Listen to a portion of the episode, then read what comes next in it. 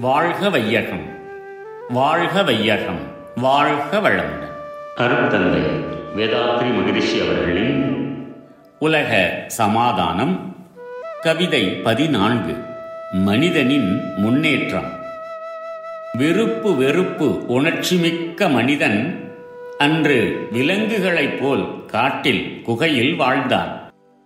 நெருப்பு கண்டபின் வாழ்வில் வேகம் கொண்டான். நேற்று இன்று நாளை என்றான். பொருள் சேமித்தான். துருப்பிடிக்கும் இரும்புடன் மின்சாரம் கண்டு துரிதமாக வாழ்வில் முன்னேற்றம் கண்டான்.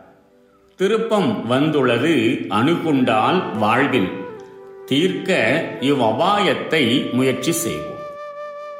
விருப்பு வெறுப்பு உணர்ச்சிகளில் அதிக வன்மையும் வேகமும் உடைய மனிதன் விலங்குகளைப் போல் காட்டிலும் குகையிலும் வாழ்ந்திருந்த காலம் உண்டு. நெருப்பை கண்டுபிடித்து அதை உபயோகிக்க கற்றவின் வேக வைத்து ஆகாரம் உண்ண கற்றுக்கொண்டான். செயற்கையில் ஒளி ஏற்படுத்திக் கொண்டான்.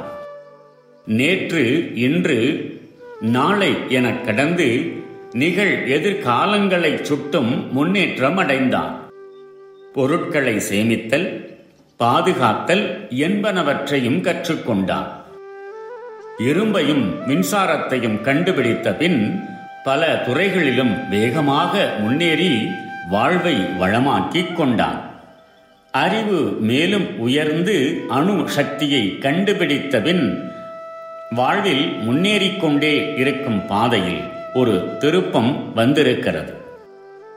அதாவது அவன் அடைந்த முன்னேற்றங்கள் யாவும் பயனற்றே போகும் அளவுக்கு அணுசக்தியை தவறாக மனித இன வாழ்விற்கு பாதகமாக உபயோகிக்க ஆரம்பித்து விட்டதால் மனித இனமே அழிந்துவிடக்கூடிய அபாயம் தோன்றிவிட்டது.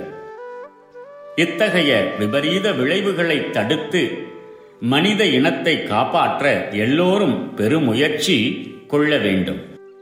வாழ்க வளமுடன். May the whole world live in peace, prosperity, and harmony. World Peace by Yogiraj Sri Vedatri Maharishi. Poem 14 Progress of Mankind. Man began his life with the changing experiences of pain and pleasure. With the ambition of enjoying sensory pleasure more and more, accordingly, he had to face pains and miseries by practical experiences or by imaginary expectations of pain and pleasure, he developed the mental attitudes of liking something, some actions, and some persons, and hating something, some actions, and some persons.